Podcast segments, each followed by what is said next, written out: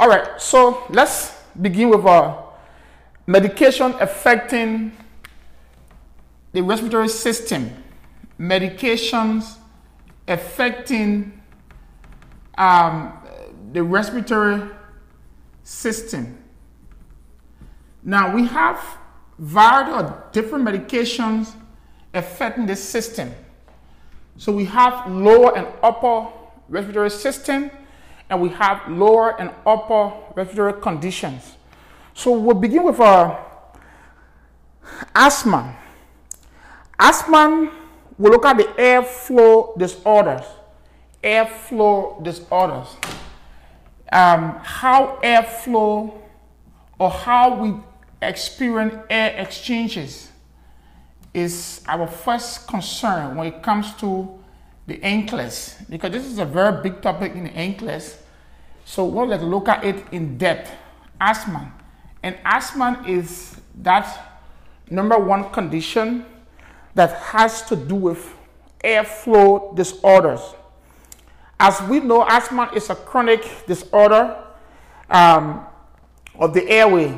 It is an inflammatory disorder wherein um, the airway becomes inflamed and then it causes airway obstruction and gaseous exchanges becomes difficult.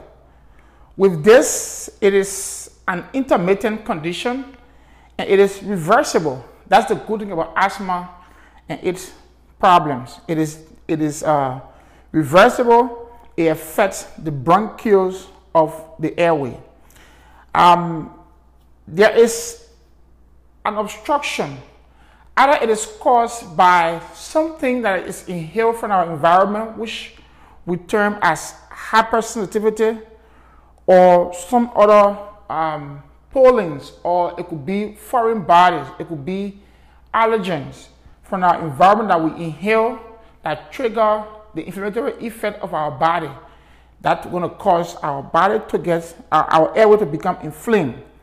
Now, when this occur, we need to have those medications, those treatment modalities that will lead us through the attack, that will stabilize the condition and return us to our normal activities of daily lives, our ADLs. So that is the goal of the treatment. Now, before asthma can occur, the goal becomes if you have a client under your possession on the unit, it could be in the hospital, it could be at home, it could be wherever you find yourself. That is considered an uh, that that is considered an, uh, an environment that you have to control your patient allergens. Because if you do not control the allergens, the patient gets uh, involved and there is a triggering factors.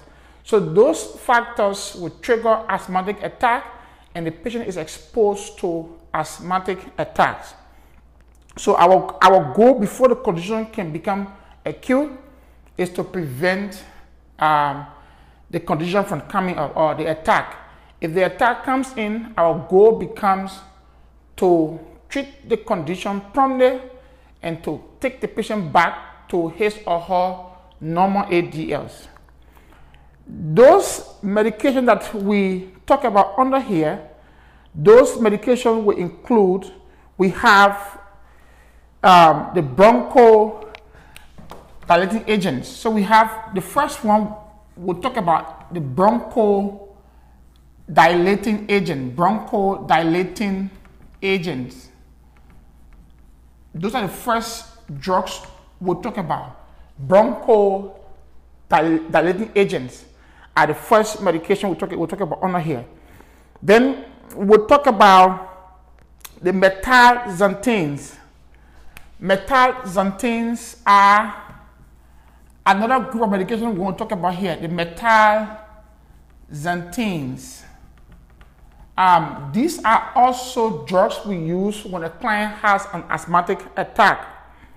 Uh, these are inhaled anticholinergic agents, and we have the anti-inflammatory agent, the anti inflammatory agents. Inflammatory agents. Now, these agents is where you have the steroids medication. That is the glucocorticosteroid, the glucocorticoids, the mast cells, and the leukotriene modifier. Now, so under here, we'll have glucocorticoids, corticoids. Corticoids, You have the mast cell stabilizer, mast cells stabilizer. And we're going to have the last among them at the leukotriene modifier. The leukotriene. Leukotriene modifier. Now, I'm, I'm trying to bring it in this form because all these medications have different function, but they are grouped into three compartments when it comes to taking care of asthmatic patients. So you have the bronchodilators. Those include, you have drugs like the, the beta agonist. So all the beta agonists will fall under here. The beta agonists will fall under bronchodilators. That's one group of medication. There are several types. There are different types, but they're going to fall under the, the bronchodilators. Then we also have um, the next group is we have the mirtazapines. Mirtazapines are the one you inhale. They inhale cortical or uh, anticholinergic agents. They are called the inhale, the inhale, uh, the inhale anticholinergic agents. They all will fall under the mirtazapines.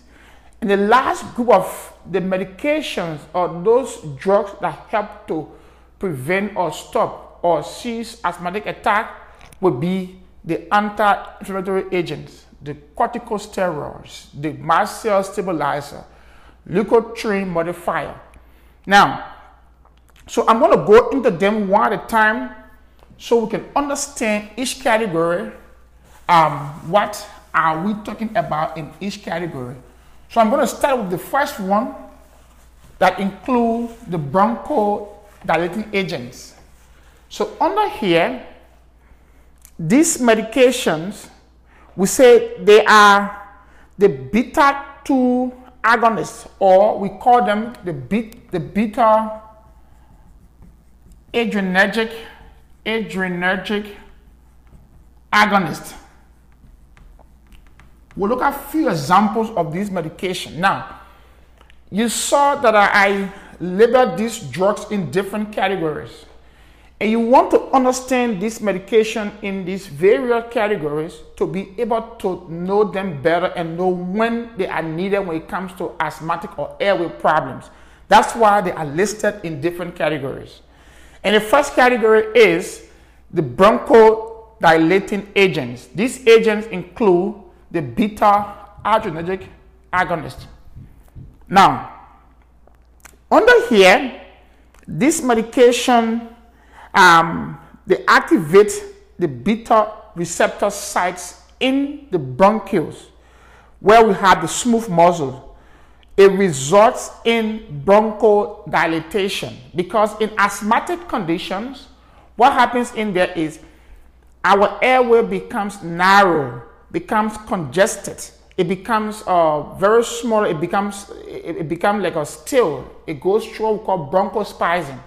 So in this case, we need medication that's going to come in and prevent that stiffness to create muscular relaxation. One, two, to create bronchodilation so that the broncho can open. And lastly, to clear the airway. That's why we have three group of drugs that will do this or this different function of the airway in terms of asthmatic condition. And the first of those medications are you have the bronchodilating agents. Now, these agents, one, these agents under here, they do three things. One, they cause bronchodilation, bronchodilation or dilation. That's the first thing they do under here. That's one. Two, this agent, um, they cause uh, histamine release is prohibited. They prohibit histamine, histamine release, histamine release. What are histamine? Histamine are those chemicals when our immune system has been have, when our immune system is triggered by foreign bodies. Histamines are the one that are released in response to our immune triggering. So as long as our immunity has been triggered and histamines are being produced, we're going to have airway problem. It's when you're going to see someone with asthma wants to cough, they cannot cough well, they're not, they are coughing, uh, there is no sputum, they're not breathing well because histamines are being produced in the airway. So histamine will cause them to be very much discomfortable. So that's what happening. So this medication will also relieve uh, histamine, they, they, they, they prevent histamine release. So they prevent histamine relief.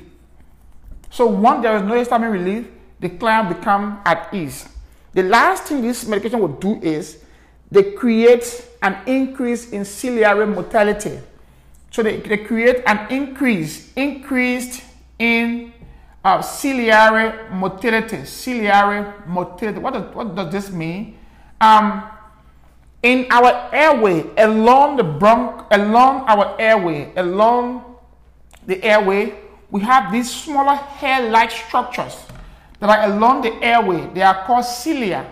They are hair-like structures. This hair-like structure helps to trap foreign body that we breathe in. So we, we, we breathe in an atmosphere. The atmospheric air is not very clean. So as we breathe in and out, we trap, we take in things that our body does not need. So the cilia along the. All right, so we'll look at these medications, the beta agonist. The beta agonist, you have, um, you have, let's look at the albuterol and the levalbuterol. We'll start with the albuterol, the albuterol, and the liver levalbuterol. Albuterol and the liver butyral. Now, these medications, um, they are what we call the inhaled short acting. We, we inhale albuterol, so they are inhaled medication and they are short acting, they are rapid acting.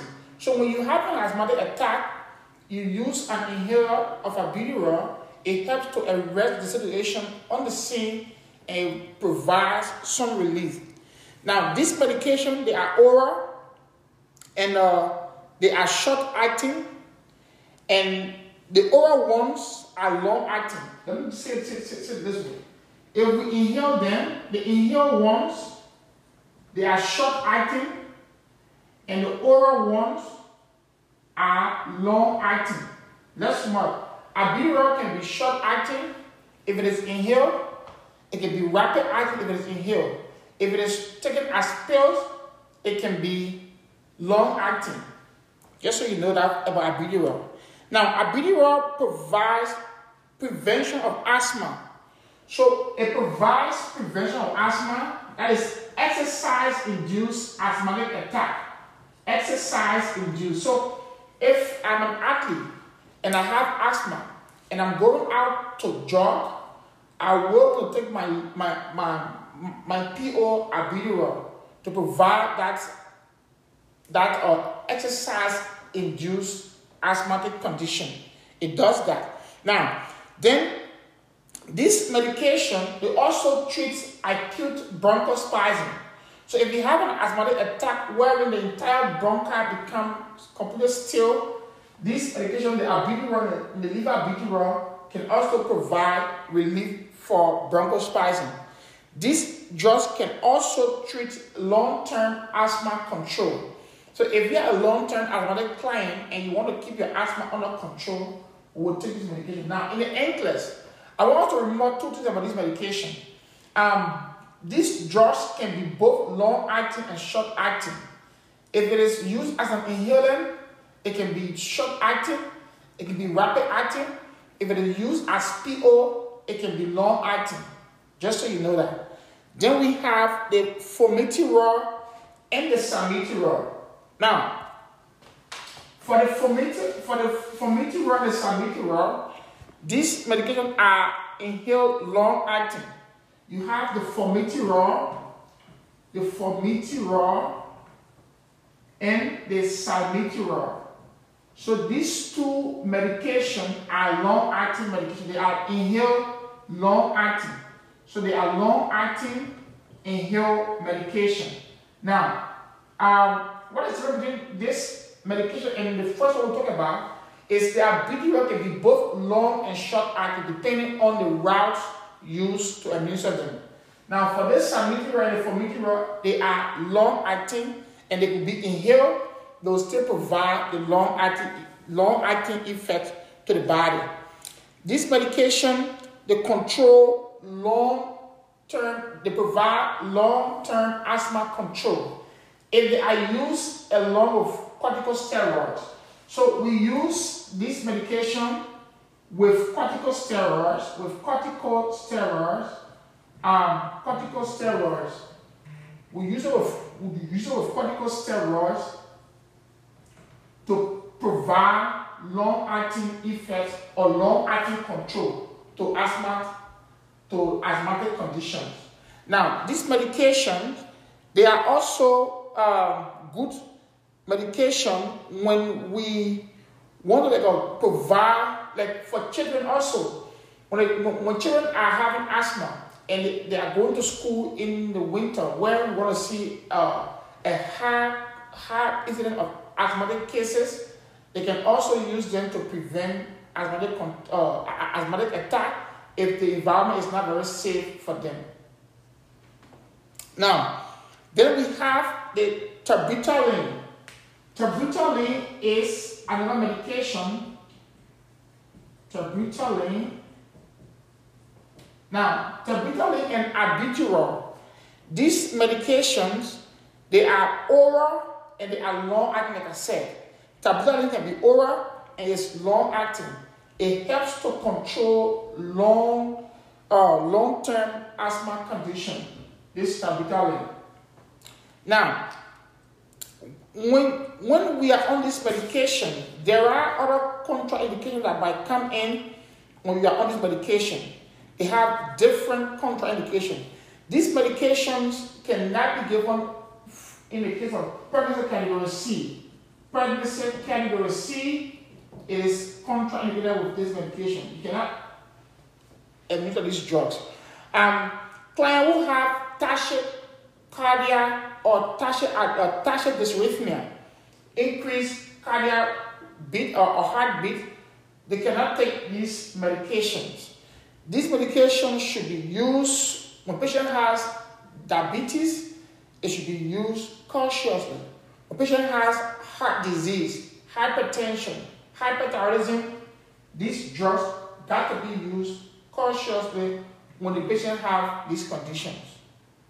Now, um, you want to always tell the patient if it is to be administered through MDI, the patient has to follow the doctor's prescription or what is on the packet of medication. They have to follow it to get the best result of this medication.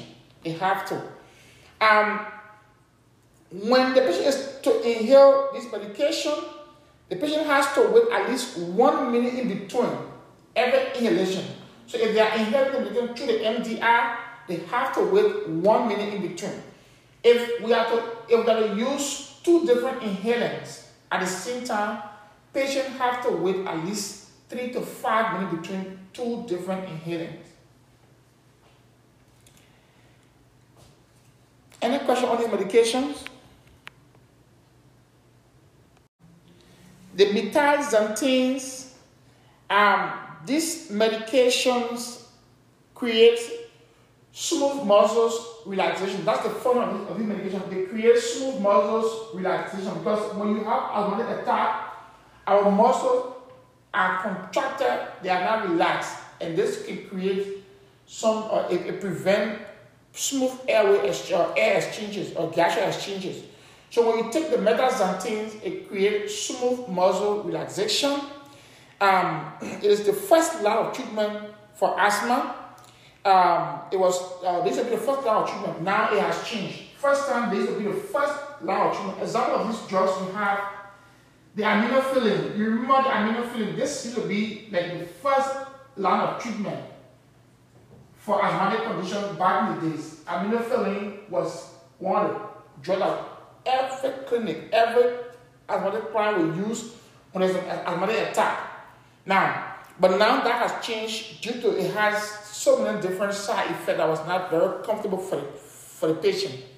Now, this medication you have like the theophylline, theophylline, aminophylline, they are all examples of these metaxanthines. They come in both IV and POs type. So you have IV aminophylline that you can never administer IV directly. You have to use a huge volume of diluent to administer aminophylline. So it comes in PO and it comes in IV. Now, these medications, um, they are used for long-term control of chronic COPD or asthma. When a client has chronic COPD or asthma, we use theophylline or aminophylline or the metaxanthines in this case. So we use them in both cases, either in asthma condition or when a client has chronic COPD. Now, these medications, um, they come like I said, it comes both in oral and IV routes. They are preferred to be used IV when the client has asthmatic attack because it's faster but dangerous. These drugs can cause toxicity if they are not used appropriately. And that's what I said. With the side effect it has, with the contraindication it has, with the kind of uh, complications that was caused by this medication, so they are now not used as the first lines of treatment for asthmatic conditions. Now, when you are on this medication, you want to make sure to, to, to check the client therapeutic level. For theophylline, it has 5 to 15 as the therapeutic level when the client is on this medication. And you have to always check this level, um, microgram per milliliter. So it comes, the, the therapeutic level is 5 to 15 microgram per milliliter. You have to try to make sure a patient is on theophylline, a patient has to do blood draw to know the theophylline blood level at all time. Because if it goes above the normal range, it's going to cause toxicity. If it falls below the normal range, it's going to be non-effective. Now, for this medication, um, it also has several other effects. One, it crosses 20 microgram. If the testosterone goes above 20 microgram per milliliter, there will be toxic effects coming up. We cannot take this, this medication along with caffeine. If we are on metaxanthines, we don't take caffeine. Caffeine is a no-no with this medication. Caffeine will increase. Caffeine will increase the cardiac effect and the CNS. It will bring in CNS problem when you combine it with caffeine. Uh, this medication, we have to avoid phenobarbital. Phenobarbital got to be avoided. Phenobar got to be avoided when you are on metaxanthines. Um, when you take them along with phenobarbital, it can cause increase, it can increase the level of theophylline, meaning this drugs, phenobarbital can increase the therapeutic effect of theophylline. So just imagine, if the therapeutic effect is being increased by another medication, meaning the client is running towards toxic effect of the medication. So we do not want to also administer it with uh, drugs like cimetidine, cimetidine, ciprofloxacin, and other fluoroquinolone medication or antibiotics can increase theophylline levels. Now, when you are reading this portion of, of, of, of, this medication, you want to remember these drugs that we are calling their names by you want to remember their names and their classes. In the NCLEX, in most of the cases, the NCLEX will not use this medication name. They will not use their name. They might use other the same classes that might have the same effect on the patient when they are taking these metaxanthine along with those medication. Now we have to manage to know, we have to try to study to know these drugs by name and know their common interaction with other medication. Because in the NCLEX, they're going to give us an exhibit. You have a client who has asthma, has the following medication on their MAR. Which drugs will the nurse question? Now, you will see cimetidine, all these drugs on the other list of medication. Now, if you did not read to remember that this medication will increase the level of theophylline, thus by increasing the drug's toxic effect, then you miss the question. So they will have these drugs names labeled the, on the other chart or uh, the spreadsheet of the computer in the class with these drugs names. And among those drugs, there will be one drug that is contraindicated when you are taking metaxanthines. And they will not use the name metaxanthines. They will give you theophylline or aminophylline. Drugs that fall within the group metaxanthines and they will ask you of the following drugs will the nurse question why attending or why attending to a client with a long-term asthmatic condition. So you have to know them very well. So we say cimetidine, the fluoroquinolone antibiotics can increase theophylline levels. So we do not want to use them concurrently together. They're going to increase the level of theophylline. We want to advise the client to take this medication as prescribed. If the client missed a dose, the client cannot double the dose for metaxanthine. The client will continue on the next dose. The client should not double the dose for metaxanthines. The client should not chew or crush this medication because if they are chew or crush, the client will not get the desired effect for this medication. These drugs should be swallowed in a whole form. You cannot alter the, the drug's form before being administered. Any question on the metaxanthines? Then we look at uh, the inhaled anticholinergic medication. Yeah, go ahead. I'm trying to put my content on speak. Uh, so that means you can get it in liquid too, right? Uh, yes. Okay, coming oral and IV. So you have aminophylline uh, liquid suspension for pediatrics. Yeah, it comes it comes in liquid. Now, Uh, So, so, um, yeah, so is it all the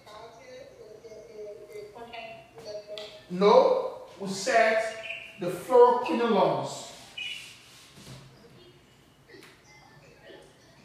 Fluoroquinolones. These are the one are contraindicated. Then you have the ciprofloxacin. They are contraindicated. Then you have cimetidine. So this medication can increase the therapeutic effect of metaxanthines.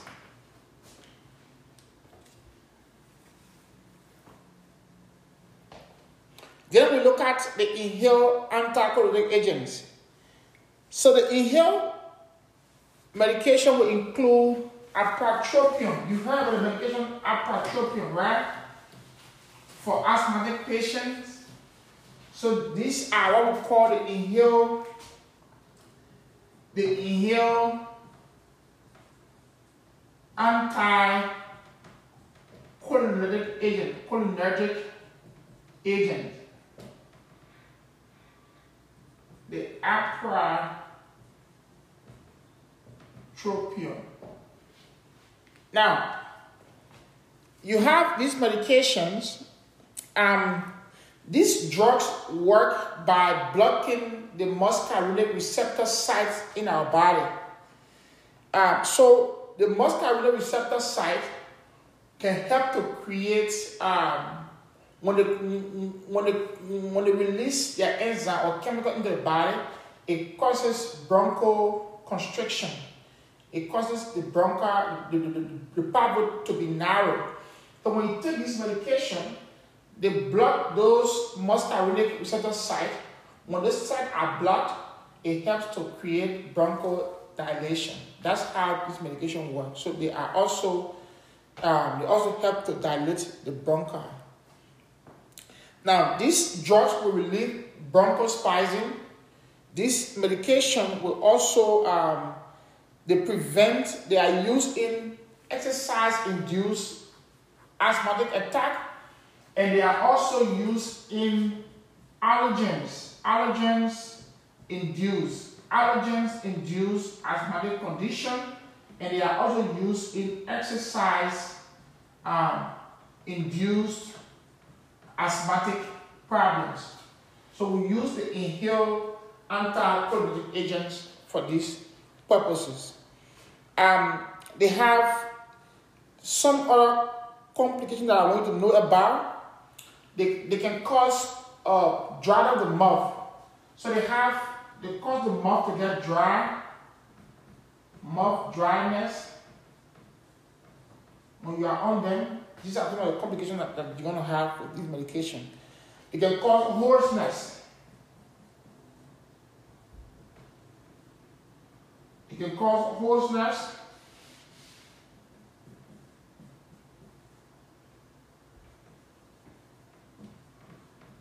They cause hoarseness, H-O-A-R-S-E.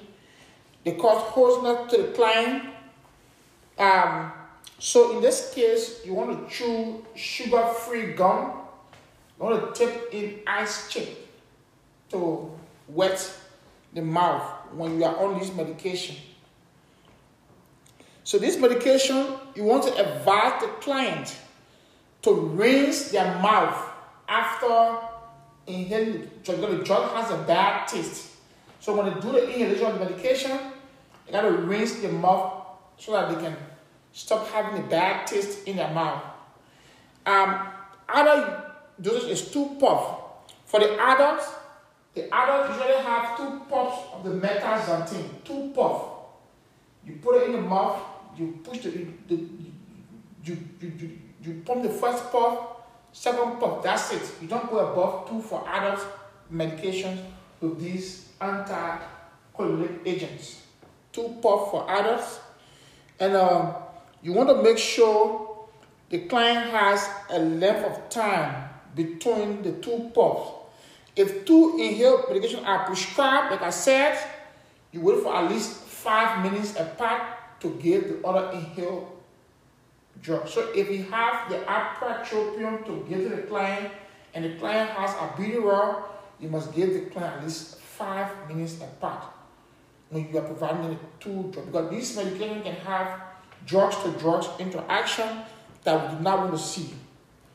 Um, you advise the client not to swallow the tiotropium cap- capsule. Another step is the tiotropium. Tiotropium, we do not swallow this capsule. It comes in capsule, the tiotropium. It has a capsule type. We do not swallow the capsule. So you advise the client not to swallow the tiotropium capsules. Um, we use a device to administer the capsule.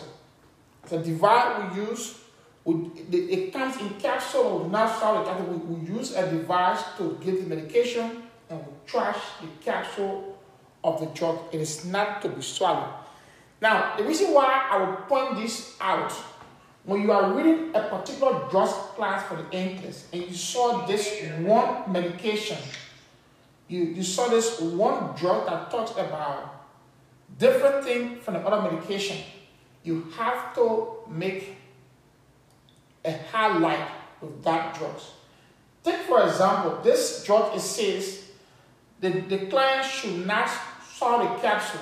And normally capsule medications are not to be altered. So with this drugs, the tiotropium, it comes in capsule.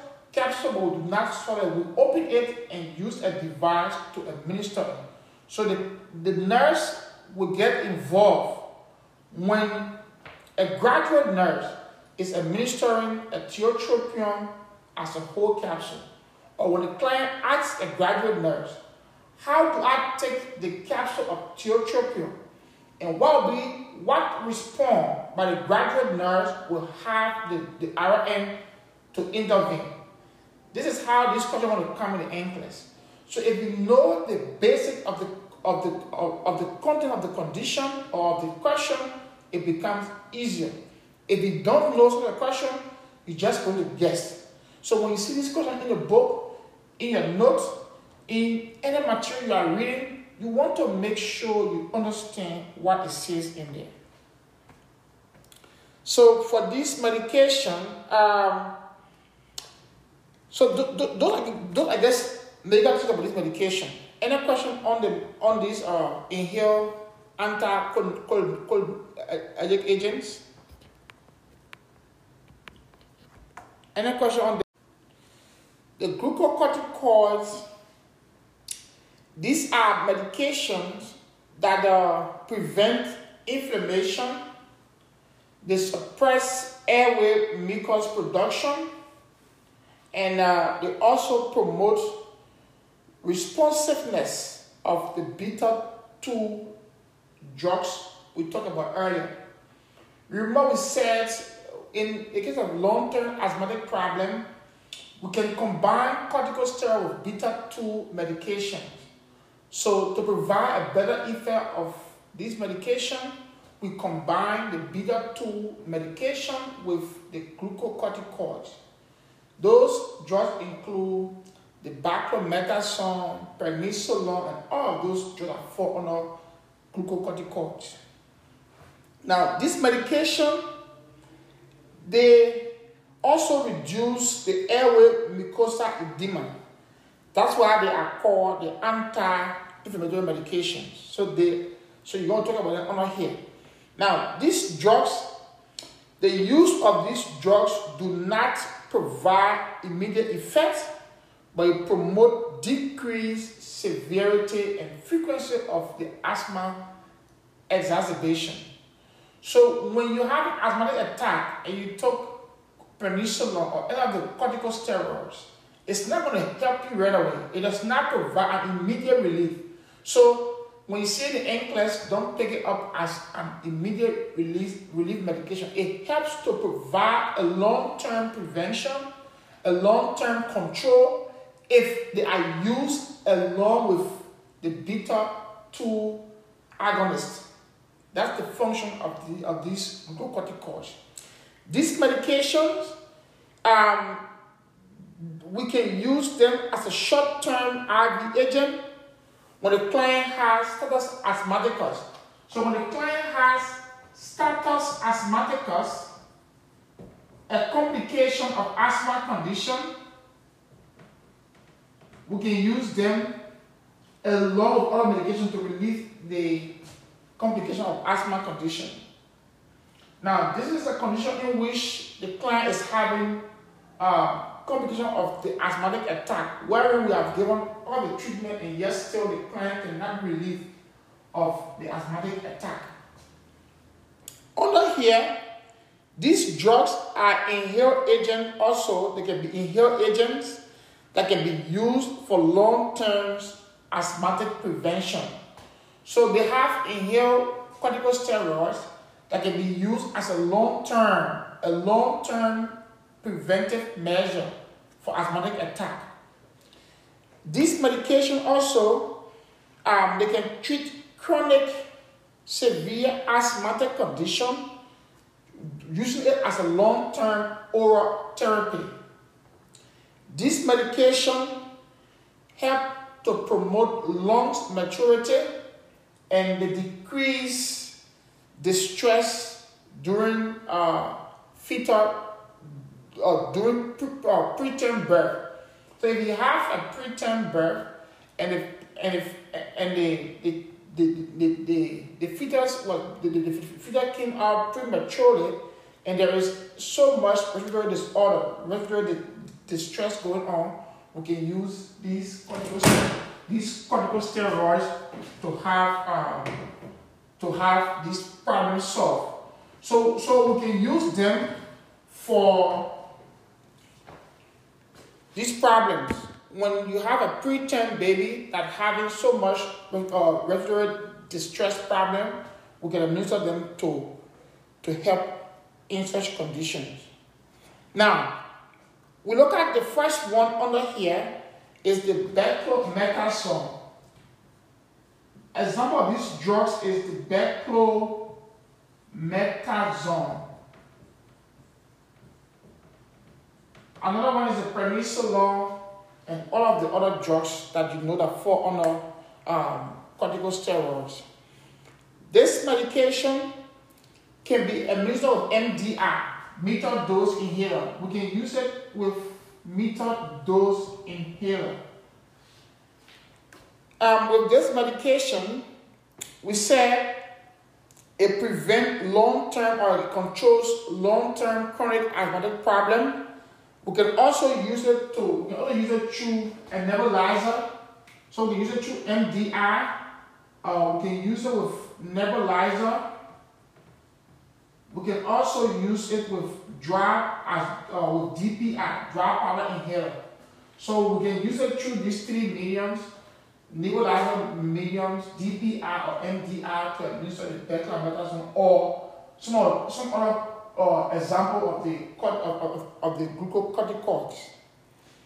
Um, this medication under here, we can also use spacer to prevent the adverse effect. You know the muscle we use when we're using the MDR, the mouth spacer, they can be used with this medication to prevent other adverse effects of the medication. Now, these drugs, when you take them, you got to rinse your mouth because it has some bad taste in your mouth.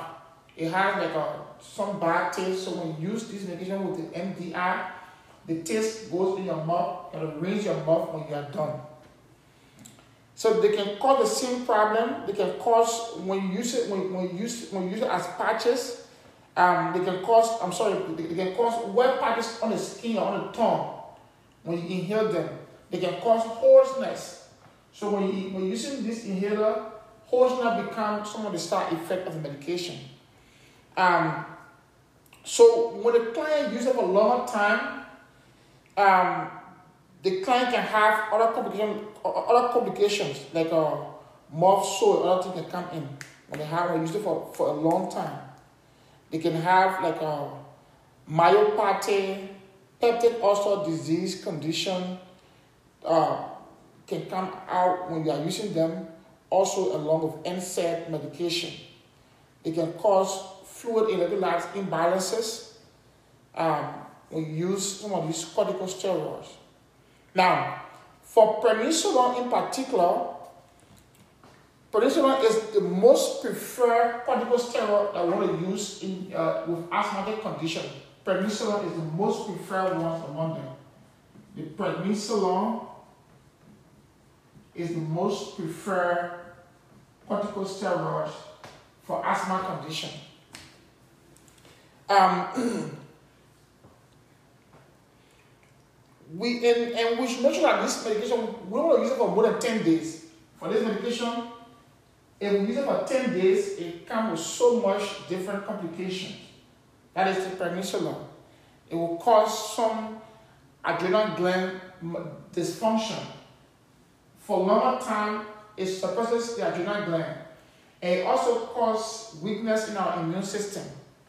That's why we don't use it for a long time. It causes bone uh, bone, will be bone loss. The bone becomes fragile. When you use this corticosteroid for a long period of time, the bone becomes fragile. So the client can also have hyperglycemic effect. Corticosteroid as a whole, they can uh, they can increase the level of blood sugar. That is, they can make the insulin to become non they can inactivate the function of the insulin that can increase the blood sugar in our body. So when you are on this medication, that is the corticosteroids, and you are having diabetes, it is good that the doctor should know about it to tell you what to do next. Because these drugs can it, it have direct effect on blood sugar activities. We cannot use prednisolone um, with potassium depleting diuretics. We cannot use them. They're going to cause hypokalemia. We cannot use this medication with NSAIDs. If you use this drug with NSAID, they're going to cause GI problem. They will cause G, they can cause GI ulceration. You cannot use them with NSAID medication.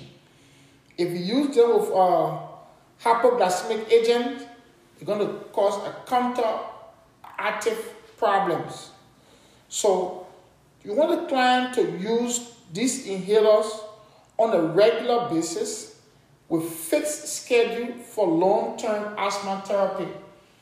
If you're taking it on a particular day, they can take it every day the same time on a regular schedule for long-term patient with asthma problem or asthmatic problem. Um, these medications are not used to treat that is prednisolone and other medications are not used to treat an acute asthmatic attack. They are used to treat um, like uh, long-term problem. This medication, um, the, when a client is taking the inhaled beta agonist and an inhaled glucocorticoid, advise the client to inhale the beta before inhaling the, glucocorticoids. So if they are on the beta medication as an inhaler and they are on the glucocorticoid as an inhaler also, they should use the beta medication first before using the glucocorticoids. Because one will open the airway, one clears the airway. So the beta will open the airway, they are bronchodilators, and the glucose will help to clear the airway. So you want to open the airway, clear the airway. Any questions on this medication?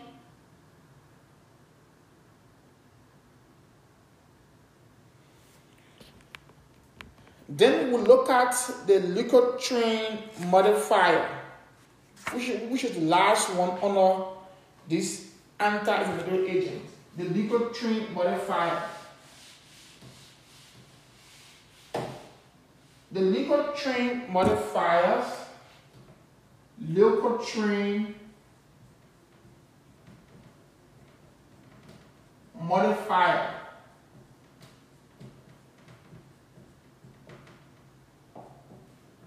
The leukotriene modifiers, these are medication that suppress the effect of leukotrienes in our body. When leukotrienes are suppressed, it reduces our the, the inflammation of our airway. So leukotrienes also help to, inf- to make the airway to get inflamed. So when these leukotrienes are suppressed, it releases the suppression of our airway. So it helps to also open the airway. Um, it, pre- it prevents uh, bronchoconstriction. It prevents airway edema and it prevents mucus production in the airway. And that's why in the case of asthma, you will hear all these problems. You will hear these wheezes in the Uh, but the airway become constricted. There, there's a bronchospasm. There's an inflammation. All these things happen at once with client with asthma. So we have to treat it very, uh, very effectively using all these different agents to treat it. Now, under this leukotriene modifier, you have drug like the montelukast. The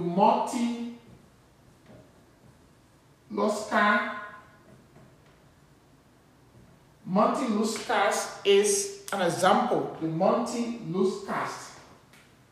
The montelukast is an example of the leukotriene modifier. Under here, this medication, like I said, they can prevent bronchoconstriction, airway edema, and mucus production in our airway. This medication, we have another type we call the Zaf, Zaf, Zafirlukast.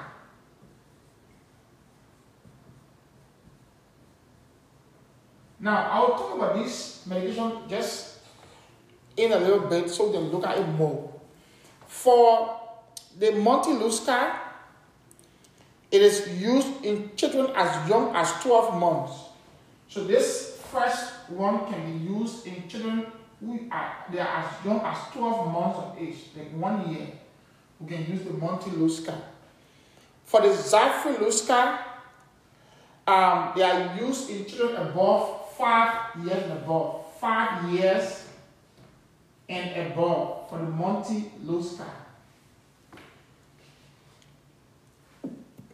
Now, for another one is um, there's Zileuton.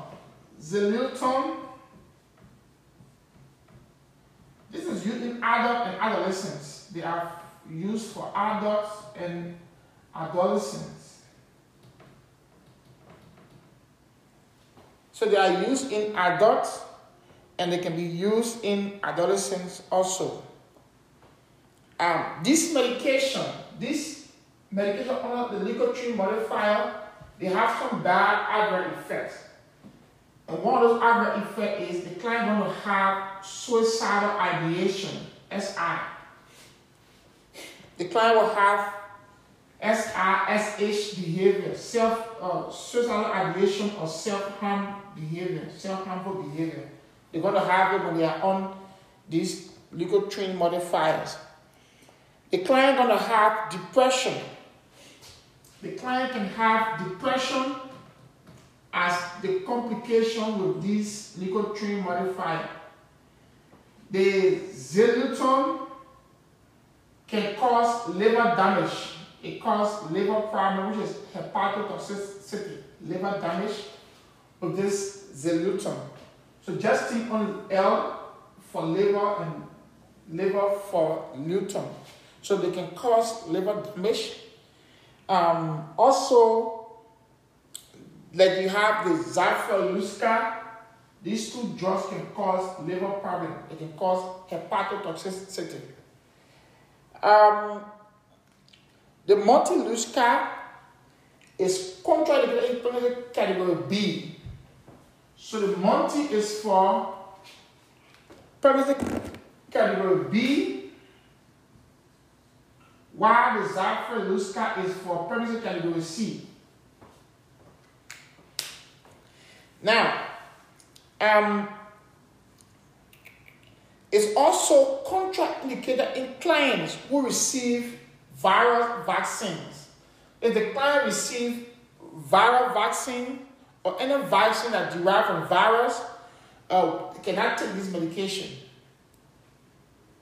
So the employer will ask a client who just took uh, the measles vaccines is to be is to take the Montelukast medication, or a client who, who got the vaccines yesterday um, has the following medication on their MAR, which one will the nurse question? And you should be fast, fast in thinking that this leukotriene modifier cannot go when the client has just taken viral vaccines or vaccine for viral infection to be to be specific. So um, this medication we cannot like for the zileuton and the zafirlukast, um, they inhibit the metabolism of warfarin or coumadin. So this medication we do not want to serve it along the blood thinner coumadin. We cannot give it with coumadin or warfarin they will increase the level of warfarin if we abuse them together. They increase um, the metabolic, they increase the level of, of, of, of warfarin in the body. So when the client is on them with warfarin, we want to advise the client to observe indications of bleeding. Any signs of bleeding the client gonna have, we want to report those signs of bleeding. Want to notify the doctor. Want to monitor the client prothrombin time and the INR level, the PT and the INR. Remember we're talking, we're talking about we're talking about Coumadin or warfarin. We're talking about INR, the international normalized ratio, and the prothrombin time. And this medication or this medication, the antidote is vitamin K. And we said that when you are on vitamin K, when you are on this medication, you can you can eat green leafy vegetable, but you must eat them in a consistent amount. That's one. When we're talking about heparin, we are speaking about the APTT. And the antidote for this heparin is the protamine sulfate. And we say heparin does not dissolve clots in the blood, but they prevent newer clot formation for heparin. So when you are reading these things, you know, remember these tips about this medication for the NCLEX. It's important. We say montelukast, when you use it concurrently with phenytoin, Dilantin, it can inhibit the effect of montelukast. So if you use Dilantin with montelukast, the montelukast will not work because the Dilantin will inhibit the function or the therapeutic effect of the montelukast. So Dilantin is one of those drugs I always talk about here that has a negative impact on other medication when they are used concurrently. So you want to observe for therapeutic effect of montelukast if they are combined or if they are concurrently used with Dilantin or phenytoin. So um, we're going to stop here for today.